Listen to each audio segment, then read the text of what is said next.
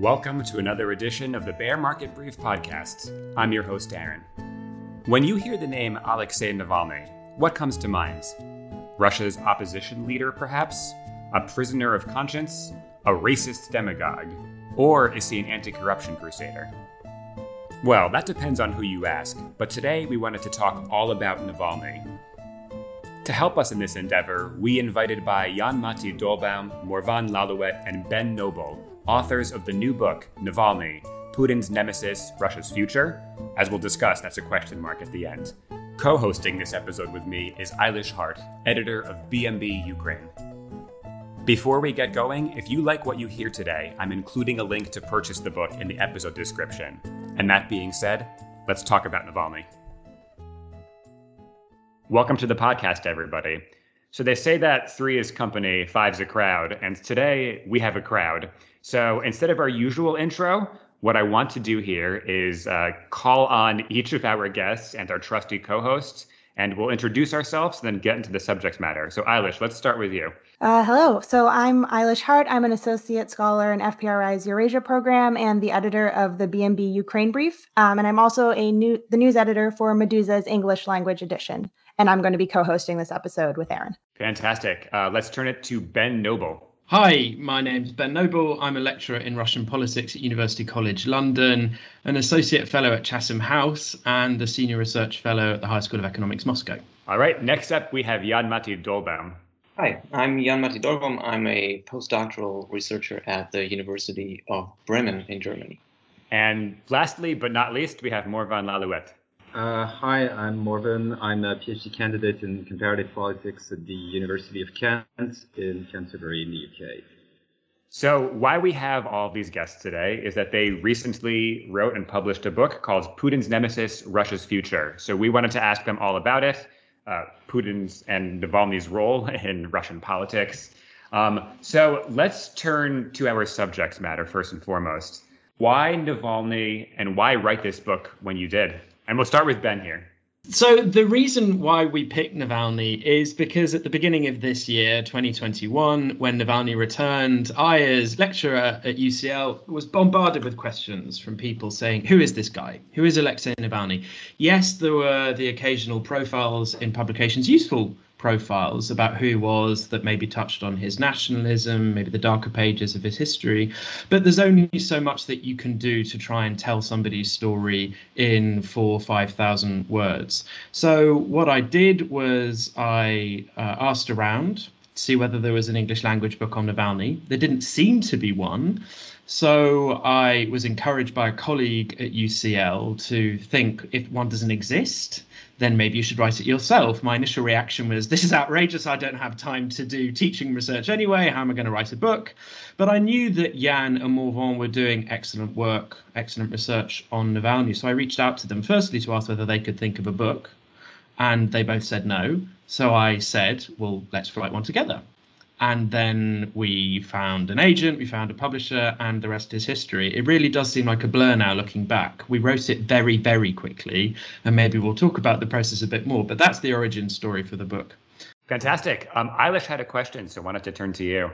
Yeah, I wanted to ask about, in, in terms of, I mean, why Navalny, you answered that um, perfectly, but what about the the timing of the book in terms of when you wrote it, why you wrote it so quickly, and when it's coming out? So um, when we wrote it, I think um, was very much prompted by current events.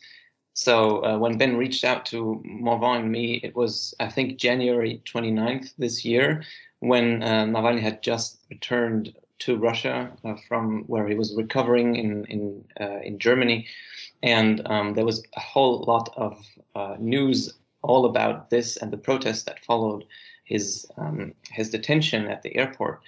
And so that timing was pretty much dictated by current events. And as Ben has already said, there was just a need for a more nuanced explanation to a non Russian audience in particular of who this person is and, and what, he, what he means in the Russian context. And then um, to, to answer your question, why, uh, why we were able to, to do that quickly is, is pretty much um, the fact that we had, as Ben has already said, worked on Navalny from different angles. And we will be talking about this um, in the in in the uh, course of this podcast, I think Navalny has been active on very different fronts, and so have we. right? So um, uh, that that kind of um, underlines also the the interesting aspects about Navalny shifting arenas that we are going to address, I think. And um, so I, for example, worked on Navalny's movement more than on the person um, or the politician, whereas Morvan has, has built up expertise on Navalny's role in the um, in the Russian opposition. And so um, we, we came from this uh, from from different perspectives, and we had all pretty you know worked quite a while on all on all of our topics so that we could quickly synchron uh, synthesize them into into this book. And I think what was particularly interesting about the book is the way you kind of cover the different, I guess you could say, different hats that Navalny has worn over the years. I know they interchange; they're they're not wholly separable. Um, but I think let's talk about Navalny, the figure in Russia, and his relationship with the Kremlin. I think what's particularly interesting over the course of this book is that it's not Navalny and the Kremlin kind of working separately. There's kind of an interplay between them um, over the the years, and they've kind of grown alongside each other with this sort of feedback mechanism that Navalny does something, the Kremlin responds, uh, and that process continues, so on and so forth. So, wanted to ask, how have they evolved together, or I guess maybe even first, have they evolved together? Do you agree with that characterization? Um, and I guess the broader question there is on a related note, we'll get there in a little bit, but what does Navalny actually want? So I'll turn to Morvan for this one. Uh, yeah, I think it's a, a quite fair uh, characterization of, of, what of the story we try to tell in the book, and uh, I, I I think I'll start from Navalny's end, and, and maybe my co-authors will, will chip in from the, the Kremlin's end. Is uh, I think what what we found very interesting, what I found very interesting about Alexei Navalny is that he has, from the beginning of his political career, tried to adapt to shifting circumstances in uh, Russian politics, and he's not contrary to other opposition figures or opposition movements, uh, stayed constant with the same strategy, with repeating the same slogans, with with uh, catering to the same constituency. And along his career, and very early on his career, you can see that he tries to to to find way to put pressure on the system and to adapt to circumstances. And, and this is to take a simple example, uh, when he devises, for example, his his very famous uh, slogan, "United Russia," to Putin's party, uh, party of crooks and thieves. It's it's really um, he comes to this idea because he uh, starts from the idea that the party is really popular and Putin is really popular popular. And you need, you cannot repeat, as some did say at the time, that oh, Putin rules because only uh, uh, because only of repression, but you have to attack his his popularity. And I think that this is. At least from Navalny's end, you, you, you see, and of course we can talk about other topics that would take us up to today to smart voting, but you see that that constant will of uh, to to adapt from his side. And uh, yeah, maybe one of my co-author wants to take more from the Kremlin side? Yeah, Ben, I'll kick it to you for the Kremlin angle here. How has the Kremlin evolved or responded to this threat from Navalny, if you could call it that? Yeah, uh, so we could focus on what's happened this year, and I think that gives a really good idea of the back and forth, what we might call the dance between Navalny and the Kremlin. Uh, and that relates uh, perhaps to a point that we didn't address actually about you know the origin story why, why we wrote it so quickly. We wanted it to be out before the state duma elections. We wanted to provide uh, background on this figure who is clearly at least until earlier this year tried to present an electoral challenge to the authorities with smart voting. So this coordination this tactical voting project to try and unite those people who don't want to vote for for united Russia.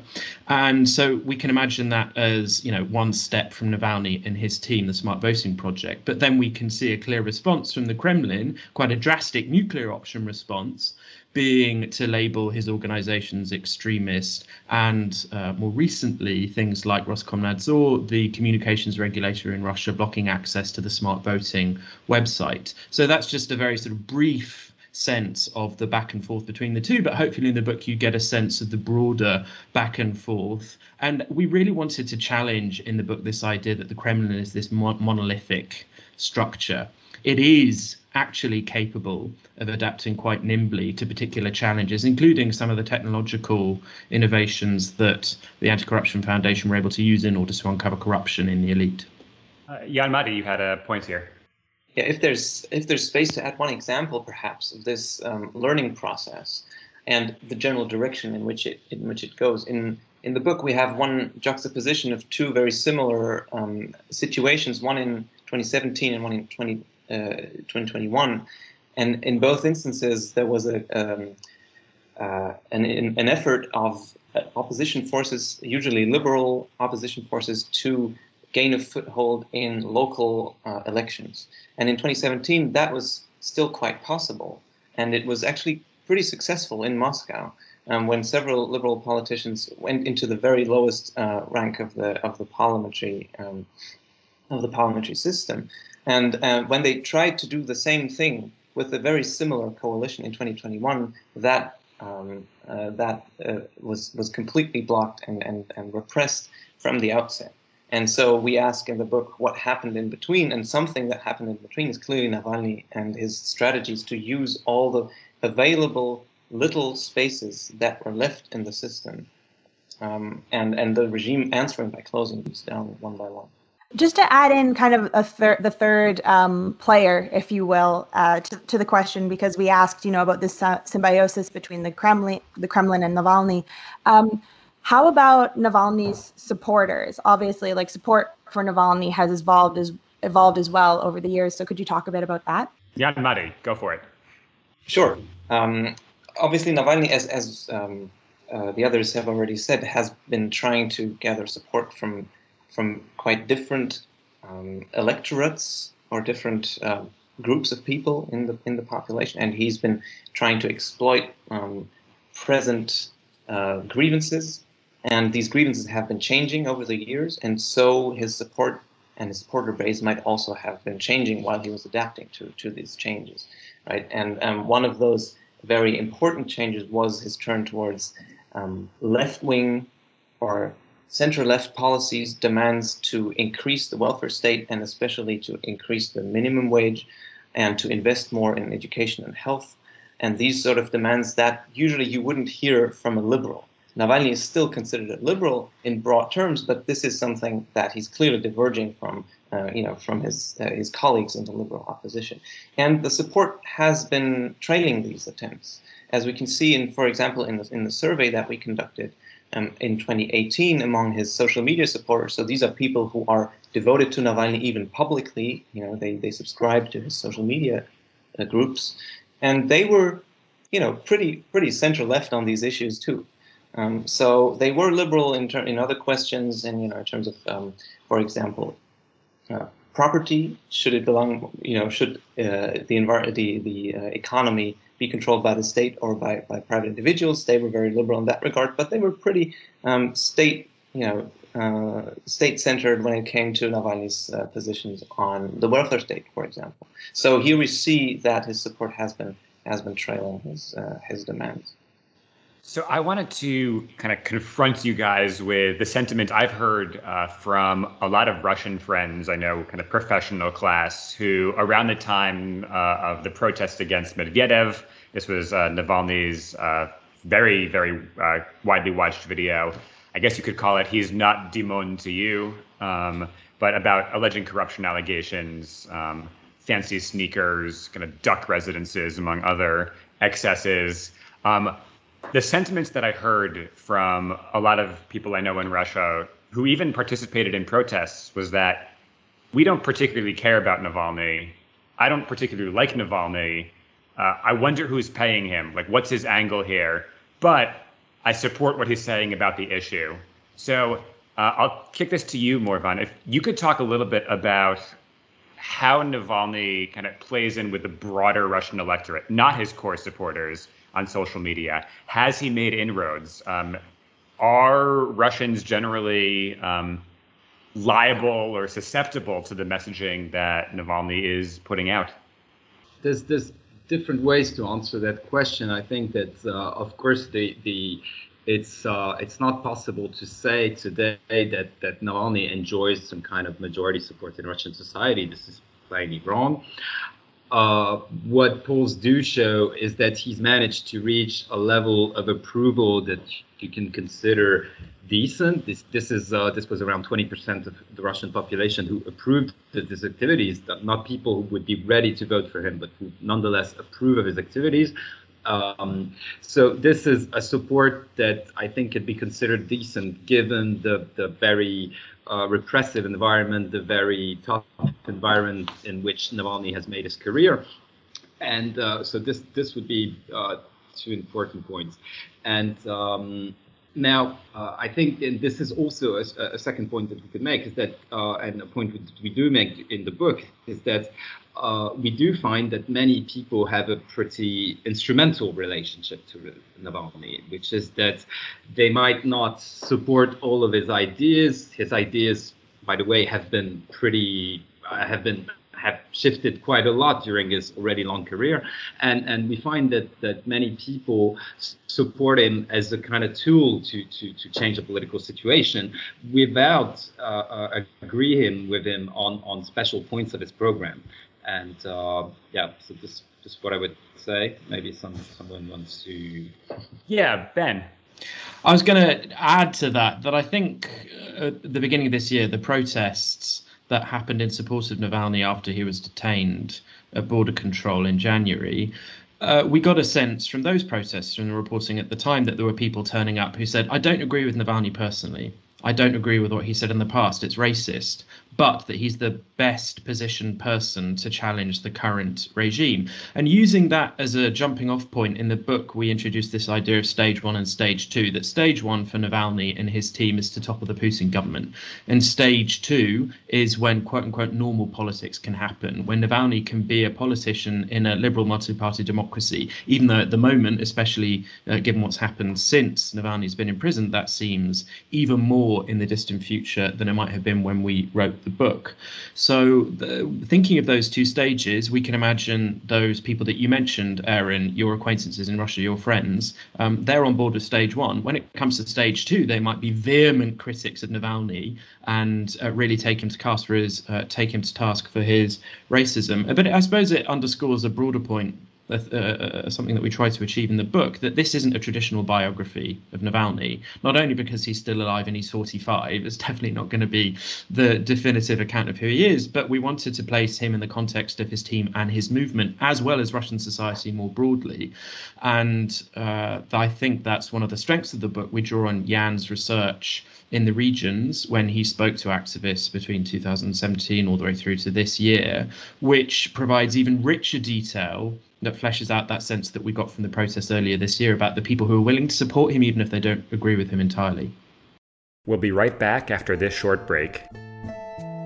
BMB Russia is meant for anyone who wants to understand what is going on in the world of politics and economics in one of the world's key emerging markets, or perhaps just wants a peek into the broader post Soviet space.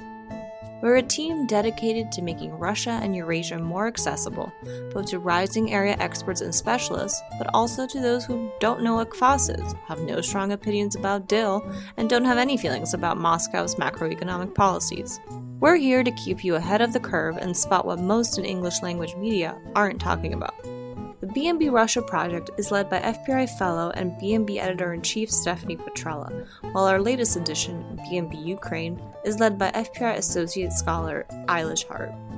To receive the latest on Russia and Ukraine news, be sure to sign up for BMB Russia at www.fpri.org/subscribe. And now back to the discussion. So, when Eilish and I were very excitedly preparing for this podcast episode yesterday, one of the things we uh, chatted about a little bit was you talk about Navalny's role in society. And I think it would behoove us to talk a little bit about the role of the non systemic opposition, A, as a whole in, in Russian society, but also also Navalny's relationship with it. And a lot of Western media, he's called, and I've called him this myself, the leader of the opposition. So wanted to address that kind of language. So let's turn to Morvan on this one first. Of course, the, the, the label leader of opposition of the of the opposition is quite a contested one, and, and it is not a formal position for which there are elections or, or polls or, or I think that we all agree that that Navalny is way above his competitors in the non-systemic uh, opposition, whatever metrics you use, and this is so what, what makes him an interesting figure today is that in terms of name recognition, in terms of popularity, in terms of organization, he has clearly surpassed uh, uh, his competitors. And um, now, of course, he's a very divisive, very controversial uh, person. Many, as even in the non systemic liberal opposition, do not agree with him, consider that he is a nationalist, that he has authoritarian tendencies that would even be dangerous for potential Russian democracy. Uh, so, so of course he is not an uncontested leader, but I think that taking a bit of distance from from uh, from the very competitive world of the non-systemic opposition, it's I think it's uh, impossible to deny him that that role of being above his competitors. Uh, one thing I wanted to uh, ask about uh, as it relates to this topic. You talk about his kind of the nationalist views that he's espoused over the years. And again, in preparing for this episode, Eilish raised a really great question about how Navalny's nationalism compares to Putin's nationalism. I mean, on the same on the same token, Putin did go to great lengths to play up Crimea, um, other efforts to quote unquote make Russia great again. Um, so let's turn it to Jan Matti here. I wanted to, to ask your take on that. Are they overlapping? Are they diametrically opposed? How? What's the interplay? So when Navalny first ventured into nationalism, that was clearly a gesture against against Putin, against what what uh, the Putin's policy was in uh, in terms of immigration first and foremost, because this was a time when uh, immigration to to Russia was pretty high, and um, there was also a lot of uh, discontent with that in the population. And Navalny was hoping um, to uh, to to gain from this in some way and to connect his um, his plan to you know subvert the authoritarian system in Russia um, to this topic. This plan to subvert the authoritarian system and to initialize uh, the beginning of a parliamentary democracy. That has been actually pretty consistent, despite every, everything else that has changed in Navalny's rhetoric and his demands. Right. Um, but he, there was a time when, when uh, his nationalism was sort of, he, he probably thought this nationalism was a vehicle to achieve that. And that was directed against Putin's immigration policy. And Putin's immigration policy obviously is based on uh, the Soviet heritage, because uh, the immigration wasn't from anywhere, it was uh, specifically from former Soviet countries in Central Asia, uh, first and foremost. And um, so here we have the clear difference between Putin's nationalism and Navalny's one. Um, Putin has always stressed that there is um, a Soviet heritage that has to be sort of upheld and that that um, translates into special relationships with countries uh, surrounding Russia, and that includes immigration from there, and that also uh, includes um, Russia's multinational character. And also, that is something that Navalny has been contesting in the past when he wrote about um, uh, his his Narod movement, meaning meaning people, that was supposed to you know to cater to, to ethnic Russians. Um, although you know he has never been of the hard nationalist um, far right kind that we also find in Russia that uh, you know condone violence against immigrants or against non-ethnic Russians. Um, but here you see the clear difference, and that that really um, also translates into the period uh, when when uh, of the annexation of Crimea, when Putin was evidently becoming more nationalist, but still keeping the you know the multi-ethnic character as a as a as a um, characterization of, of his nationalism. Uh, just to add to that, since I'm uh, like you said, nationalism is, you know, kind of a vehicle for Navalny's broader program that hasn't necessarily served him well. And I think the other um, tool that we haven't really touched on that has been, you know, much more successful is his anti-corruption work and his anti-corruption activism.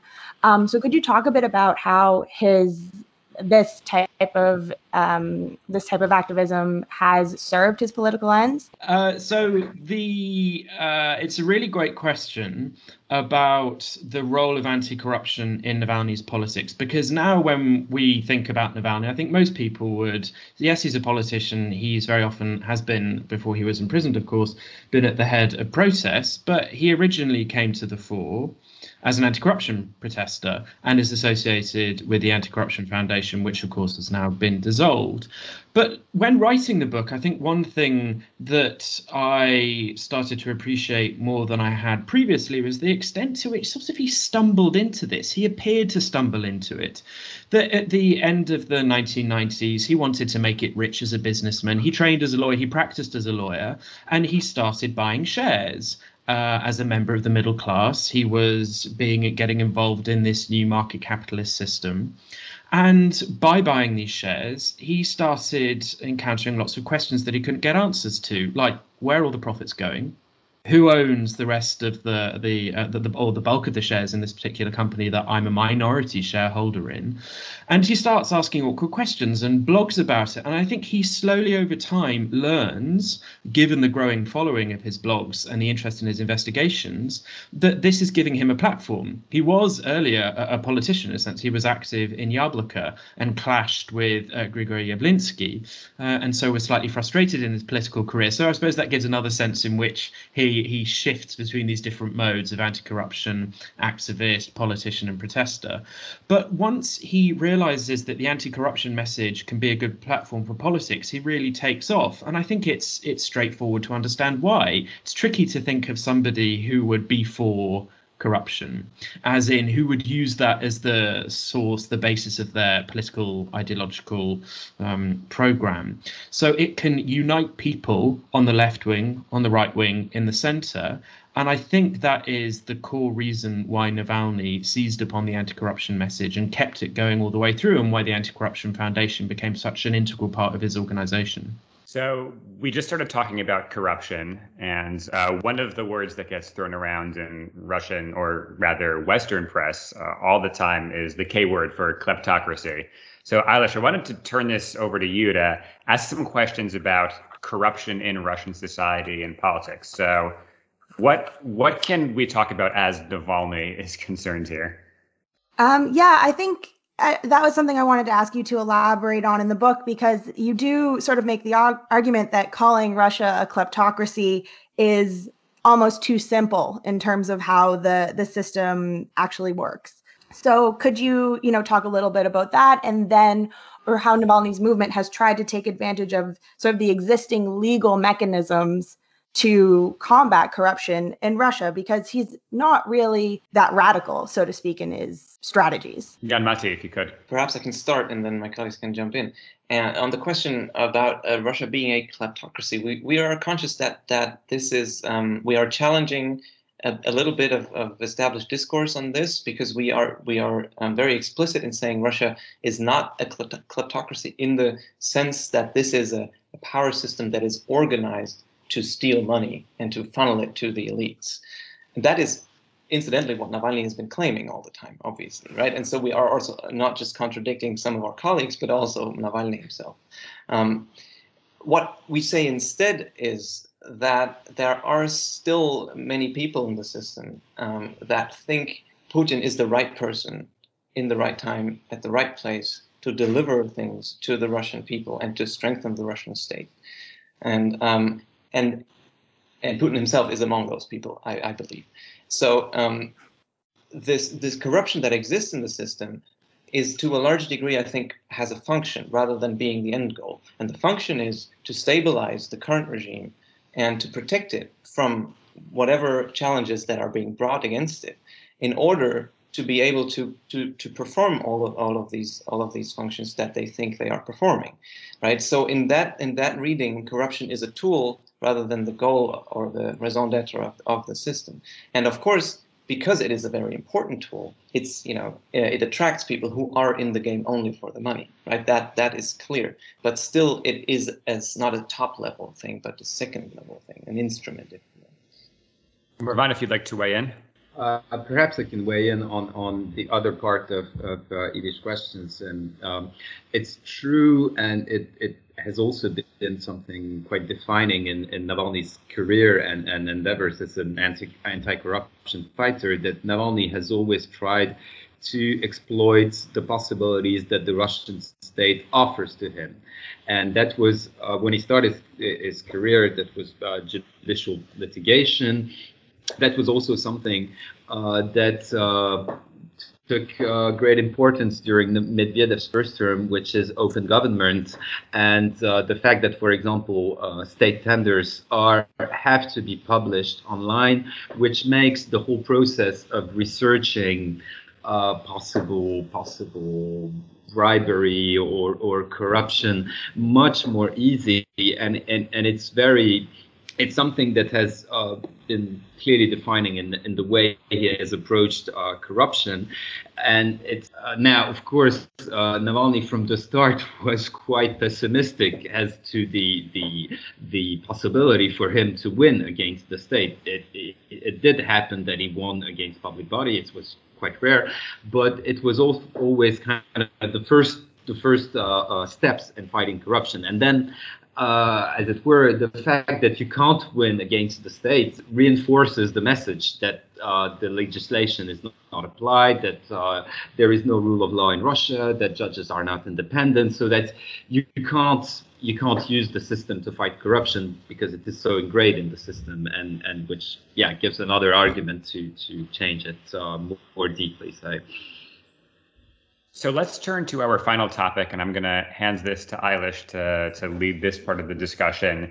Kind of the broad header in our notes here is Is Navalny Russia's future? So, with that very, very easy, simple to break down matter, Eilish, what? yes.